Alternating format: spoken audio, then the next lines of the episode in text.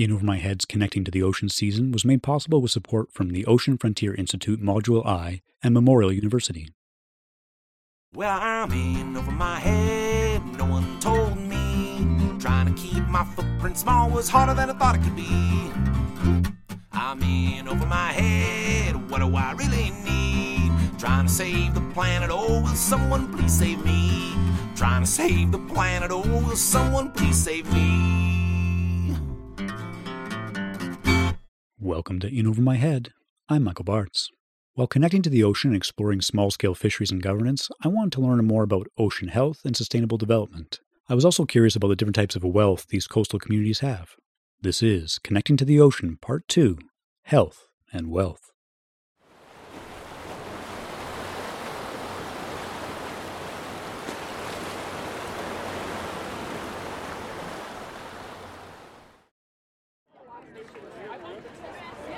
So, what's your connection to the ocean? My connection to the ocean is that uh, myself, I'm from Vancouver, so the water is next to where I live, and it's a huge part of you know the landscape and the scenery as well. So for me, it's pretty close to home, and of course, like, the last thing I want is uh, to see it disappear and not be the same as it was when I when I grew up. My first conversation had me thinking a little more holistically about ocean health. I'm Rob Stephenson. I'm a research scientist with the Canadian Department of Fisheries and Oceans. I'm also an affiliate of the University of New Brunswick and a few other universities. I've been in the um, uh, research related to fisheries for several decades. Started in the mid 1980s with the Department of Fisheries and Oceans, and at that time, my job was stock assessment. How many fish are there of a certain species to be able to set quotas? In my time, my career time uh, with DFO, I've seen a change in the emphasis of and considerations of stock assessment from an emphasis originally on the productivity of the target resource, herring or another species, to greater consideration of more diverse ecological aspects, productivity of the target resource and other resources, uh, biodiversity within species, among species, trophic level diversity, and uh, increasingly habitat considerations of habitat in diverse aspects. And these are the elements that we think of now in ecosystem considerations. We're thinking more broadly about fishing and other activities. The work that I've been doing with Ocean Frontier Institute is in putting those ecological aspects together with economic, social, cultural, and governance aspects to be really holistic, to take a, a full spectrum sustainability approach, an ecosystem approach, an integrated management approach. And that's where we are now. We are thinking about the holistic ecosystem and people in it. Yeah, and so what would that exactly look like? Well, some of us associated with, with this research have a vision for that, and that is that we would be considering the ecological, economic, social, cultural, and governance consequences of management scenarios at all times. That we would be taking a more cautious approach to the decisions related to those, that we'd be looking longer term at the consequences not of next year and the year after, but of 10, 15, 20 years down the road, or leaning on indigenous concepts seven generations in the future. You will have observed a, change nationally and internationally about this. I mean, look at things like the UN Sustainable Development Goals. They're very broad. Look at the changes in our legislation, the development of Canada's Oceans Act in the last couple of decades, the recent changes to the Fisheries Act, the changes to the sustainable development legislation, even the environmental assessment legislation. It's becoming broader. I think the writing's on the wall that we need a more holistic perspective. So you'll you'll hear in interviewing others in, in relation to um, to the Ocean Frontier Institute research that we're trying to achieve several things. We're trying to achieve ecological sustainability. We're also trying to achieve a variety, a diverse variety of economic returns or values, also social and cultural values and objectives, and also some institutional or governance objectives. So the work that I've been doing recently is on trying to put those on the same kind of a into the same kind of conversation. We have been siloed in the past. We've had groups dealing with the ecological aspect. What's the productivity and how much is safe to take? We've had others dealing with the economic evaluations of individual activities. We've had others dealing with the social and cultural consequences of those activities. And I believe it's time to put these in the same sort of a structure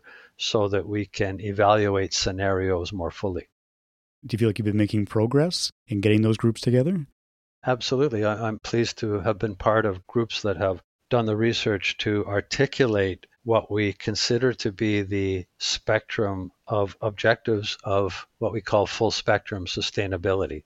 So, this includes the ecological objectives of productivity and trophic structure, of biodiversity, of habitat and ecosystem integrity the economic objectives of viability and prosperity of individual activities, of livelihoods, the creation of jobs, and so on. Importantly, of the distribution of access and of benefits, who gets the benefit from these resources, and of the regional economic uh, benefits to community. Also, increasingly, the social and cultural objectives, health and well being, the sustainability of communities, um, indigenous and other cultures and heritage, the ethics of our activities, and the institutional or governance objectives, the legal obligations that we have, including those to Indigenous peoples, the uh, elements of good governance structure, and the effectiveness of our of our decision making. This, I suggest, is the holistic or full spectrum list of sustainability values, sustainability objectives. And I think we need to create systems in which those are discussed up front more fully. Yeah, absolutely. Yeah. And, and it seems like, you know, when I think about the way that we're addressing climate change and the concerns we have, it seems like a lot of people focus on the ecological side and maybe they don't focus so much on on the social side and the governance side, right? That seems like more of a, a new conversation that people are having. Yeah, we're having these conversations. The conversation is changing, but the conversation tends to be in silos. The challenge of climate change is a very, very good one. And I think in that regard, we should be looking down the road. And, and I think the concept of foresighting is important there. If we think down the road 20 years, what would happen? What position would we be in if we reacted as we have done in the past year after year? Where would we end up in 20 years?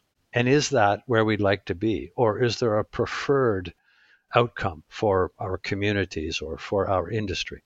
And if there is a preferred outcome, which I think there would be, what changes should we make today to increase the probability of reaching that preferred outcome? So many of us are dealing now with trying to do research around this notion of foresighting. How can we do this with industries, with communities? Uh, how can we encourage people to think down the road and to differentiate between status quo, reactive approaches, and something more proactive? And so, what does that research look like? Well, that's that's in the formative stages, but it looks like having workshops with communities and with groups and encouraging them to think ahead, encouraging them to think of what are they seeing now in terms of the changes, what changes do they expect, where would that push them, where would you end up, and where would you rather be? And, and I think this this also encourages coastal communities, for example, to think about what have been the unintended consequences of management in recent decades. Many of our communities have seen things happen that have not been intended. And this is because we've been managing, in my opinion, in too isolated a way. We've been managing different activities in different ways, right? And I think if we were to look at our communities as a whole, coastal communities, assuming that we want to have vibrant coastal communities going forward, and that's what I'm what I'm hearing in in coastal Canada um, and elsewhere in the world, then what would a vibrant, viable community mean 10, 15, 20 years down the road, and how can we get there? I think one thing that is worth focusing on here uh, is on the, the sort of economics of our activities in recent years. I think it's fair to say that we've been focusing too much on the viability of existing or remaining enterprises. And we've not been discussing the distribution of benefit to a broader range of interested parties, to coastal communities. There's a trade off here, I think, between the generation of wealth for individual gain and the distribution of that benefit to coastal communities to help viability in the long term. I like the idea that, that is prevalent in indigenous thinking um, now about thinking seven generations down the road and about taking an amount that is sufficient. And I think that we could learn a lot from that. We would be in a better state now if we were to think that way. That is very different from the economic model that has featured in my career time. Yeah, and it seems like like if we're looking at ocean health more generally, when you talk about that, it seems like that that's that is a healthier ocean potentially. Would you say that that has that in mind and, and is is planning those seven generations ahead? I mean, I, I take a broad perspective of health, ecological health, health of the ecosystem, the productivity, biodiversity, habitat, but also the health of our human society, economic values or objectives we have, social, cultural, values and objectives that we have and the way we're governing. To have a healthy ecosystem means having healthy natural resources and healthy human systems. It's a social ecological system. We want a healthy social ecological system. We need to consider it as a social ecological system. I think we know where we want to go. The challenge is putting it in place, and it requires governance change. That's the weak link here. We're governing different activities in different ways, different groups managing different activities in different ways. We need a governance system that looks at, at all of these. And I think the way to get at this is through the objectives or values. What is it we're trying to achieve? We are in a in an objective based or outcome based management system for the most part. So what are the specific objectives we want to achieve? What are the values that communities and that individuals have? And then are we tracking our activities against those? We need to manage effectively if we're going to manage in relation to climate change and to social change. That means managing more holistically. It means looking at a broader perspective of sustainability. It means looking ahead to the future and to making wise choices now towards a more sustainable approach. It means looking not only at the ecological aspects of the ecosystem, but of the diverse economic, social, cultural, and governance aspects of our system. It means considering not only the economic return from a resource, but the distribution of access and benefits. Who is getting the benefit from these resources? So it means thinking things differently. It needs a more holistic uh, approach. Next, I would learn about ocean health and sustainable development. Hi, I'm Gerald Singh. I'm an assistant professor and uh, Ocean Nexus chair in global change and sustainable development at uh, the University of Victoria School of Environmental Studies. So I want to talk about ocean health and how that relates to people and, and those impacts and sustainable development. So maybe tell me a bit about some of the work you've been doing around ocean health. So I've been working for a number of years uh, on the cumulative effects assessment. So if you think about any time people want to extract something from the ocean or in a coastal area, they want to do some kind of development, if it's extractive or not, even if it's just building piers and and wharves and hotels and anything. If if people are doing something to the environment, they're changing it in some way. And at large scales, you know, landscapes, seascapes, our developments and our activities on the water don't just occur in isolation. So they can compound, they can build off each other, and that can pose a lot of risk to the conditions in the ocean that people benefit from. And so a lot of my work is is trying to understand that, trying to understand what is it people are doing, what risks do they pose alone and in combination, especially in ways that are to the uh, I guess disbenefit of, of people themselves. So really trying to tie all that together. Do you have maybe kind of a an example of what that might look like?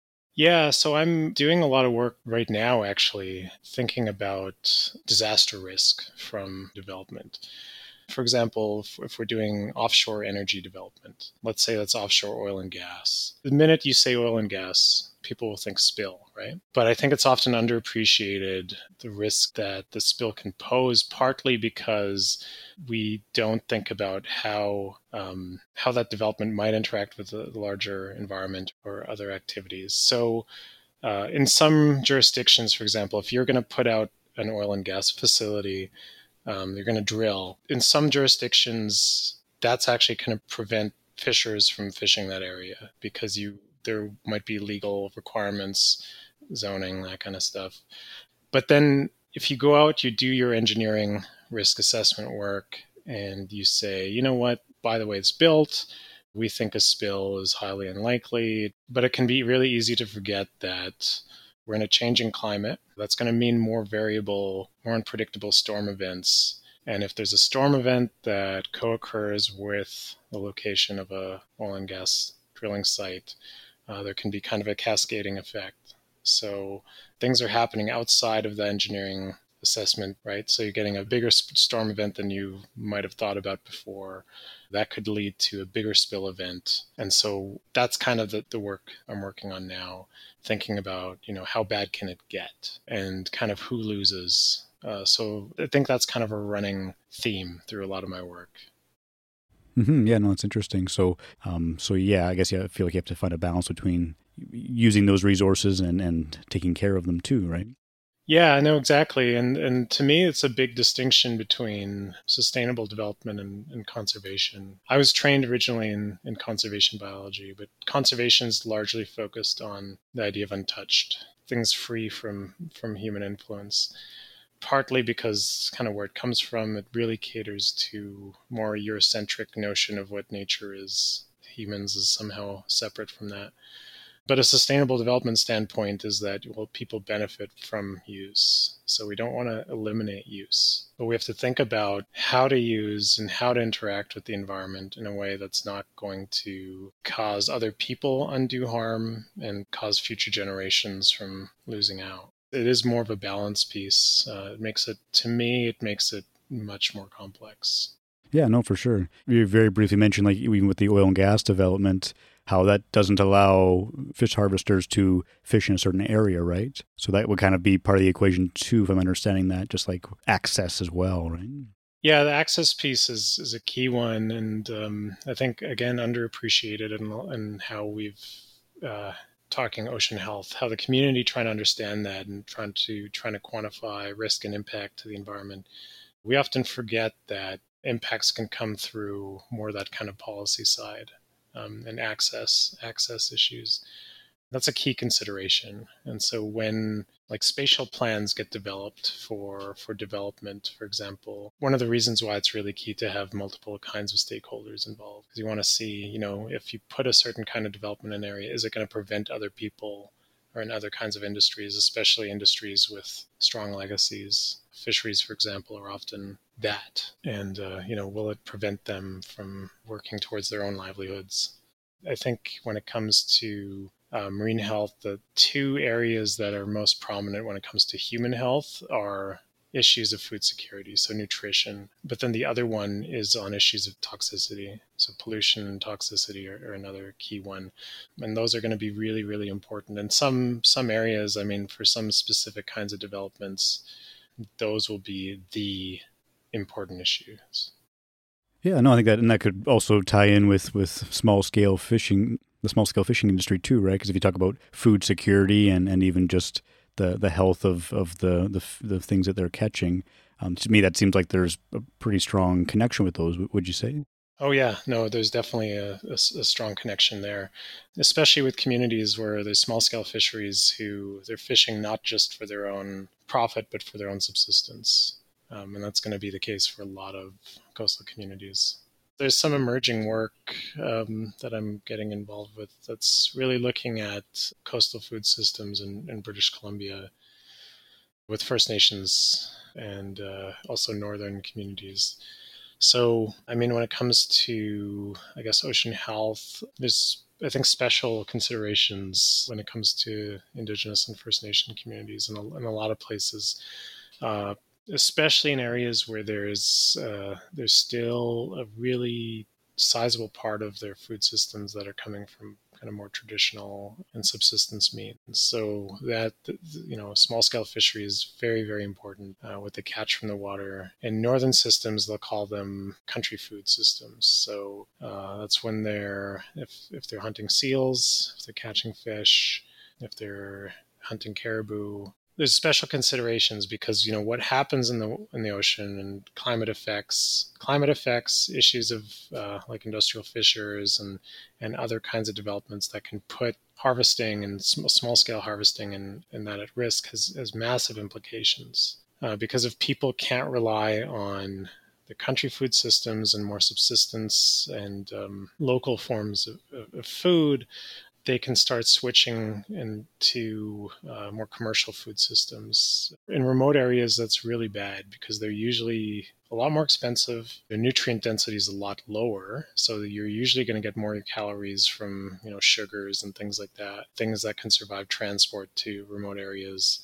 Things that you can kind of ship in bulk, so you're a lot less likely to uh, have things that you know you can get adequate amounts of micronutrients. For example, you're not really going to get a lot of greens for uh, affordable prices up north, right? And so if you can't rely on more traditional food systems and you can't rely on local fisheries, uh, it's massive, massive health outcomes for those people. That's, I think, another really, really important aspect of thinking about human health, small scale fisheries, and development there's a lot of interest right now to try to understand climate effects on, on coastal food systems. And that usually means people are looking at temperature. So, increased average temperature, what does that mean for different fish populations? What does that mean for uh, shellfish, other things that people harvest?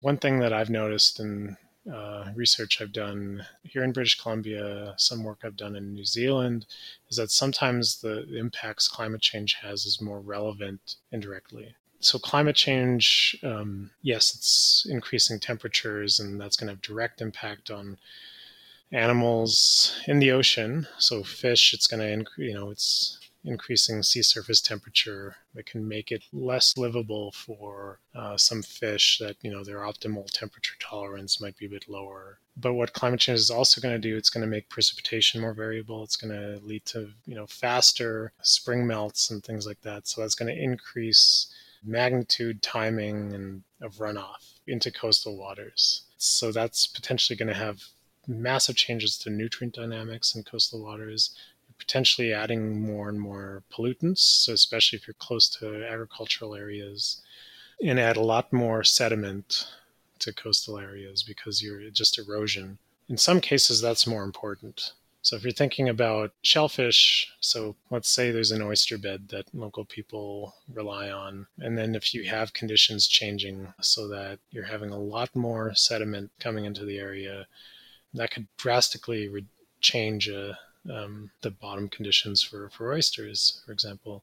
There's that, but then there's also issues of other kinds of development, right? So, again, if you have like a small scale fisheries community and they rely on some fish populations close to shore, of course, you have to worry about how fish might move because of temperature effects but you know, what if there's uh, some development proposal out in, in the ocean, or or fishing uh, industrial fisheries get access to an area, and uh, actually they're they're fishing down the population that you rely on. So those things happening at the same time. If you're trying to understand what's happening to the resource you, as much as you can, you want to try to get a full picture of what's going on and, and all the things driving it. We can't just think about the kind of metabolic effects or temperature effects because because those are the direct climate impacts. Doing research on cumulative effects is really difficult, partly because there's not often a lot of data. And so sometimes that means when you do assessments, you have to rely on, on expert judgment. Uh, so you need to convene workshops and things, and you have to think about how you ask, but you have to start asking questions about what changes are being observed. Do we know why? If I'm doing research uh, that's focused on a local area, typically people with local knowledge tend to outperform people with credentials almost all the time. If I'm putting together a workshop and I want to figure out what's happening in some specific bay, I'm going to be trying to invite locals. Um, so that that kind of local knowledge is um, definitely needed. My next conversation had me discovering the wealth coastal communities have beyond just their natural resources. I'm Brennan Lowery. I'm the manager of Navigate Entrepreneurship Center uh, based in Corner Brook, Newfoundland, and I'm also an adjunct professor at the Environmental Policy Institute at Grenfell campus of Memorial University. Overall, my research focuses on how communities, uh, mostly rural and natural resource based communities, can take asset based approaches to uh, enhancing sustainability and well being overall. I am particularly interested in a couple of specific interventions within that, one being storytelling, how you know communities that often have been labeled with a kind of a deficiencies based story, negative story, can turn that around uh, and you know think about alternative stories to tell about their communities and about their sustainability. And separately from that, but but also related, is an interest that I have in entrepreneurship, in thinking very broadly about how entrepreneurial action, whether from a for-profit business or uh, some other kind of entity, can help to catalyze those stories. Uh, you know that move towards greater self-determination and realization of, of local sustainability goals. So you talked about that assets based approach. So what sort of assets might that be?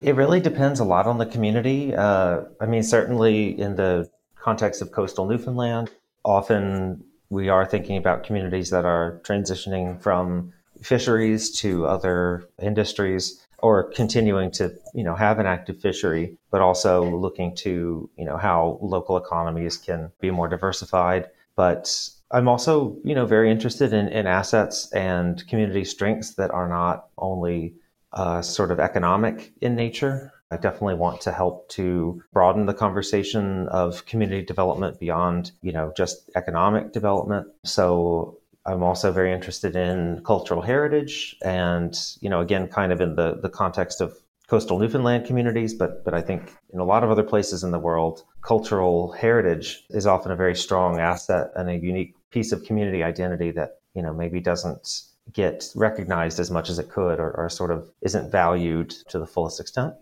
Do you feel like that people are thinking about that in those communities, that they think about culture as being an important aspect?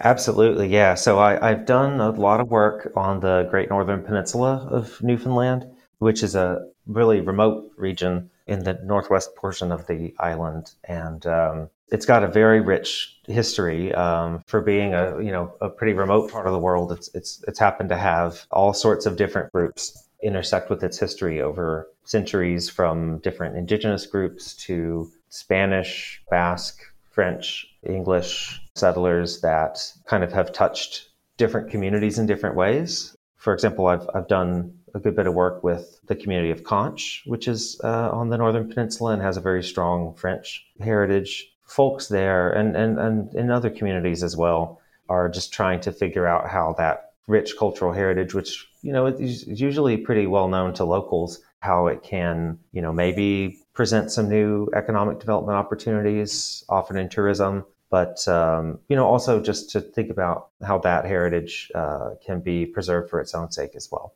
I also really am hopeful about local manufacturing opportunities that communities can look to if there are skills, for example, traditional craft skills or some sort of knowledge that exists that could lend itself to some kind of small scale manufacturing that could be done in a place based way. There is a really cool place in another community on the Northern Peninsula called uh, the Dark Tickle Company. That's in St. Lunaire Griquet, which is near uh, Meadows, the National Historic Site. So what they have is it's an Economusée. It's part of the like Economusée network and uh, they also make a wide range of specialty jams and teas and all sorts of, you know, kind of boutique products that are made right there and shipped around. So if you were in St. John's and stumbled into a gift shop, you, you might have seen some of their products. I think there's tremendous opportunity for communities to look more into those sorts of opportunities.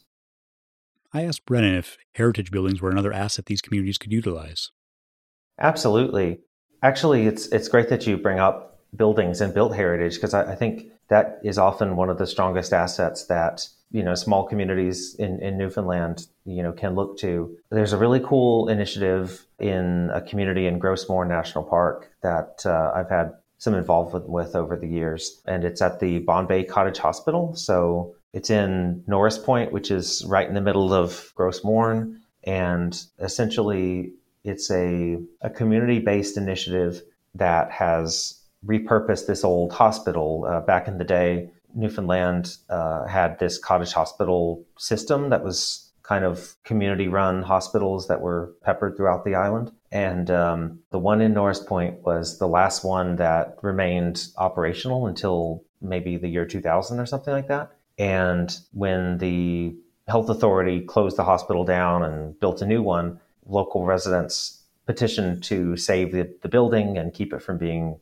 torn down. And now, 23 years later, it's a multi-purpose community space that has yoga studios and health clinics and the community's library and a community radio station. And it has community concerts that are held uh, where local uh, artists will come in, uh, musicians and, uh, and musicians from, from all across the country will stop in and play, uh, you know, play for, for a small audience. And um, its main revenue source, I believe, is a hostel. So it operates a, a hostel for, you know, travelers. They do retreats for the university, for other groups. And it's all based in that built heritage asset. So um, that's just one example, but uh, for sure, I, I, I see a lot of potential in communities looking to underutilized buildings, especially heritage buildings that have some kind of a you know a special architecture or historical significance. And I think there's there's so many cool buildings out there that communities could look to to figure out uh, something that they could do with them. And it's it's amazing how different community groups can mobilize around that cause of, of restoring a, a you know a, a building that's got some sort of significance or some kind of ties to people's, you know, identity or, you know, memories or things like that. That was definitely the case with the, the cottage hospital in uh, Norris Point. And um, uh, Joni Cranston, who, who was one of the original founders of the group that saved the building, you know, she was a physiotherapist in the hospital. So she remembers going in. And if you ever visit there, she can walk you through all the rooms and tell you who all the doctors were who were in the different offices and, you know, which babies were born in all, you know, different birthing rooms. And so it's this very visceral memory that people often have. Uh, speaking of kind of uh, adaptive reuse and, and repurposing heritage buildings, I'm also sitting in, in a building that's, that's kind of uh, had a similar history. In Corner Brook, which is where I'm based, there was a an old uh, building that was part of the paper mill, Corner Brook Pulp and Paper, and it had been abandoned and sat around for 10 or 20 years vacant and it was an eyesore in downtown. And um, myself and many, many other people were part of this collaborative initiative to repurpose it and turn it into an innovation hub. And so it was a collaboration between Grenfell campus of, you know, Memorial University, the mill, and uh, the local uh, college, College of the North Atlantic. And now six or seven years later, it's a fully functional co-working space and maker space and event hall. And it's cool to see just all the different things that can happen, especially when people have that, that personal attachment to a building. Learning about place based development from Brennan made me want to see some of this for myself. So I traveled three and a half hours north of St. John's to Bonavista, a community that has embraced its built heritage in a big way. I am uh, Mayor John Norman from the town of Bonavista. I uh, run businesses in the community and I chair the Regional Chamber of Commerce. I grew up in Bonavista in the late 1990s, uh, number of years after the COD moratorium. There were town meetings to talk about the concerns around the loss of community vitality. And the asset based development that the town came up with was its built landscape, its heritage. Uh, from that, a large not for profit called the Bonavista Historic Townscape Foundation was founded and uh, still exists today and is uh, probably one of the largest heritage foundations in the province. And uh, from a lot of their work, uh, private business and social enterprise has gotten more involved in the uh, redevelopment of the built landscape of Bonavista, and some of my companies are involved with that. So Bonavista currently has over 1,000 built heritage structures. Uh, so these structures date from the 1700s to the mid 1940s, 50s period. We have a very significant inventory, uh, the largest heritage inventory in the province by far, outside of St. John's. And there are a lot of restoration projects ongoing. Uh, I myself are tied to about 80 or 100 restoration projects and properties. Uh, organizations like the Townscape have done uh, dozens more. Uh, Parks Canada and the federal government, uh, the provincial government, they've also done projects. So, out of the roughly 1,000 heritage buildings, there's about 200 that are restored and utilized right now. Mm-hmm. And I guess just for some context, like how how big is Bonavista? How many people live here? Uh, so Bonavista covers 32 square kilometers, uh, though it's most densely packed in about six square kilometers. Uh, population is about 35 to 3,700, uh, and in recent years, it's a, on a bit of an upswing. Bonavista is very uh, focused on place based development, so community identity is incredibly important here. We actually have a department and a new managerial position created to deal with that side of things at the town hall. And it's one of a number of new management positions we've created to handle Bonavista's new development. It is through our built heritage and our unique landscape a way to attract new residents, attract new business, uh, stabilize and enhance the socioeconomic condition of the community. And as a result, it has given the town council itself and management the ability to be flexible and creative when it comes to budgeting, capital works, public investments. And as a result, uh, Bonavista has uh, a good, healthy, growing annual operating budget, and uh, it is spent in, in unique ways. Yeah, what what sort of ways? Compared to pretty much any other municipality in Newfoundland, we spend a very high ratio on uh, culture, heritage, and uh, arts.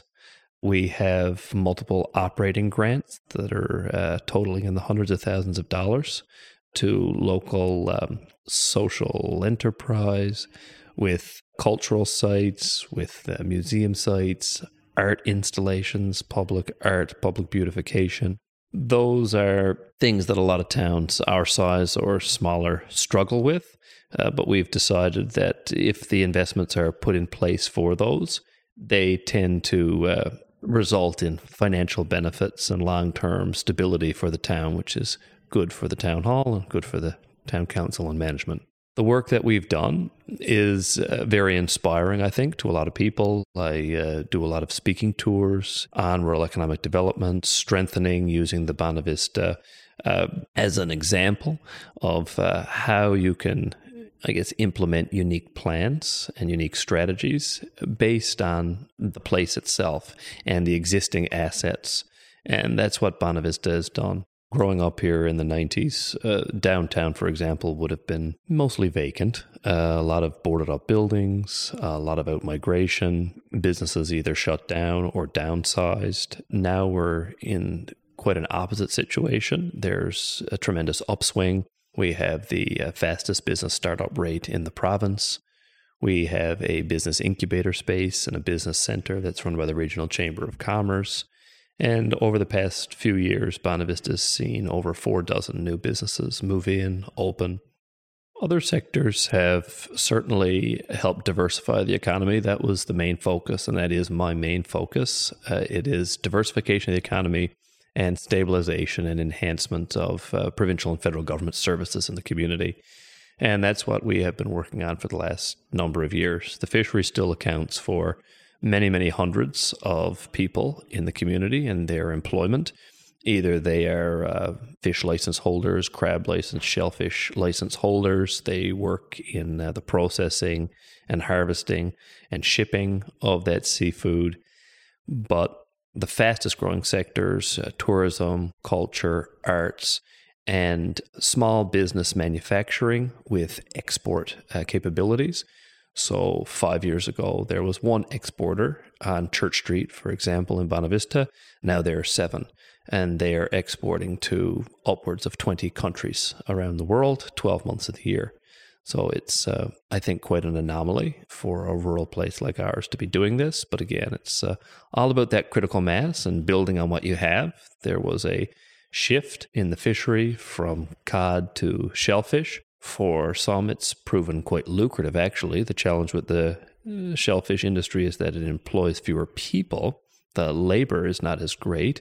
So if you had a processing facility that needed a thousand, maybe now it only needs, I think our processing facility has about 420 people working at it right now. Um, but crab itself, other than this season, uh, is an incredibly lucrative catch. And those license holders are business people. And as a result, you do see a, certainly a, a, density of wealth in the fishery that you didn't see with cod, that you now see with crab. It's more diversified uh, and the money is more spread out than it was in the uh, cod fishery. So there are pros and cons, of course, to both fisheries, but crab has treated Bonavista quite well thus far. But like any natural resource, and we've experienced it through cod and others, we have to prepare for bad times. So the town has been very, very actively diversifying to make sure that it is the most stable it can be long term. I think about like the connection to place. Like you worked a lot on making Bonavista a place that people want to come and live and, and raise their families. And do you feel like that connection to place can help people care about climate change and, and adapting?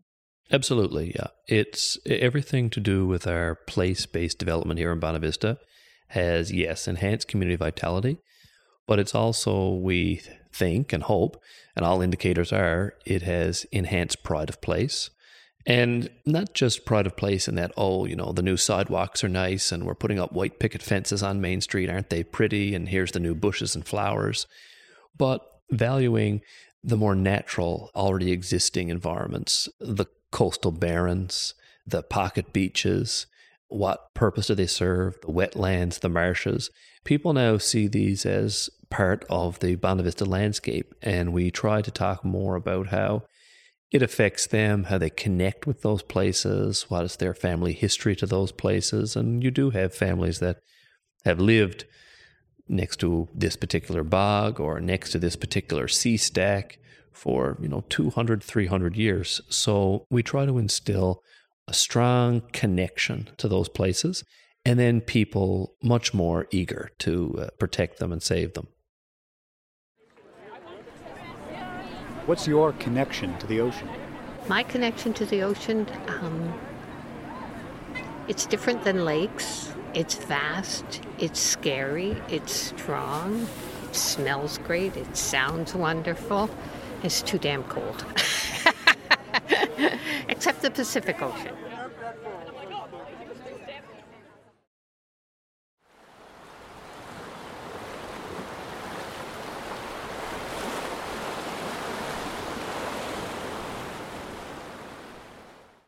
Next time on Connecting to the Ocean, I learn all about equity and justice in the fisheries really what's at stake is what kind of, of fishing there will be for the future and who benefits. I think history is always important. There's always lessons to be learned. There is a lot of discussion of like equity and equality and human rights and dignity, but then the question was like how is this being implemented for small scale fish harvesters? And a lot of them feel that their human rights are being impacted. We got people that are risking their lives to uh, put food on their table, basically. And that's that's what we've done for years. When they fished on the Grand Banks and dories, they risk their lives. We're fishermen. We take we take calculated risk.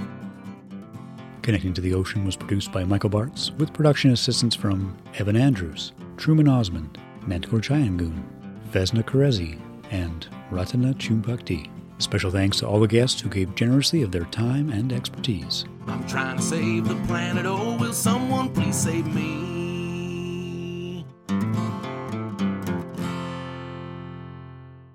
In Over My Head's Connecting to the Ocean season was made possible with support from the Ocean Frontier Institute Module I and Memorial University.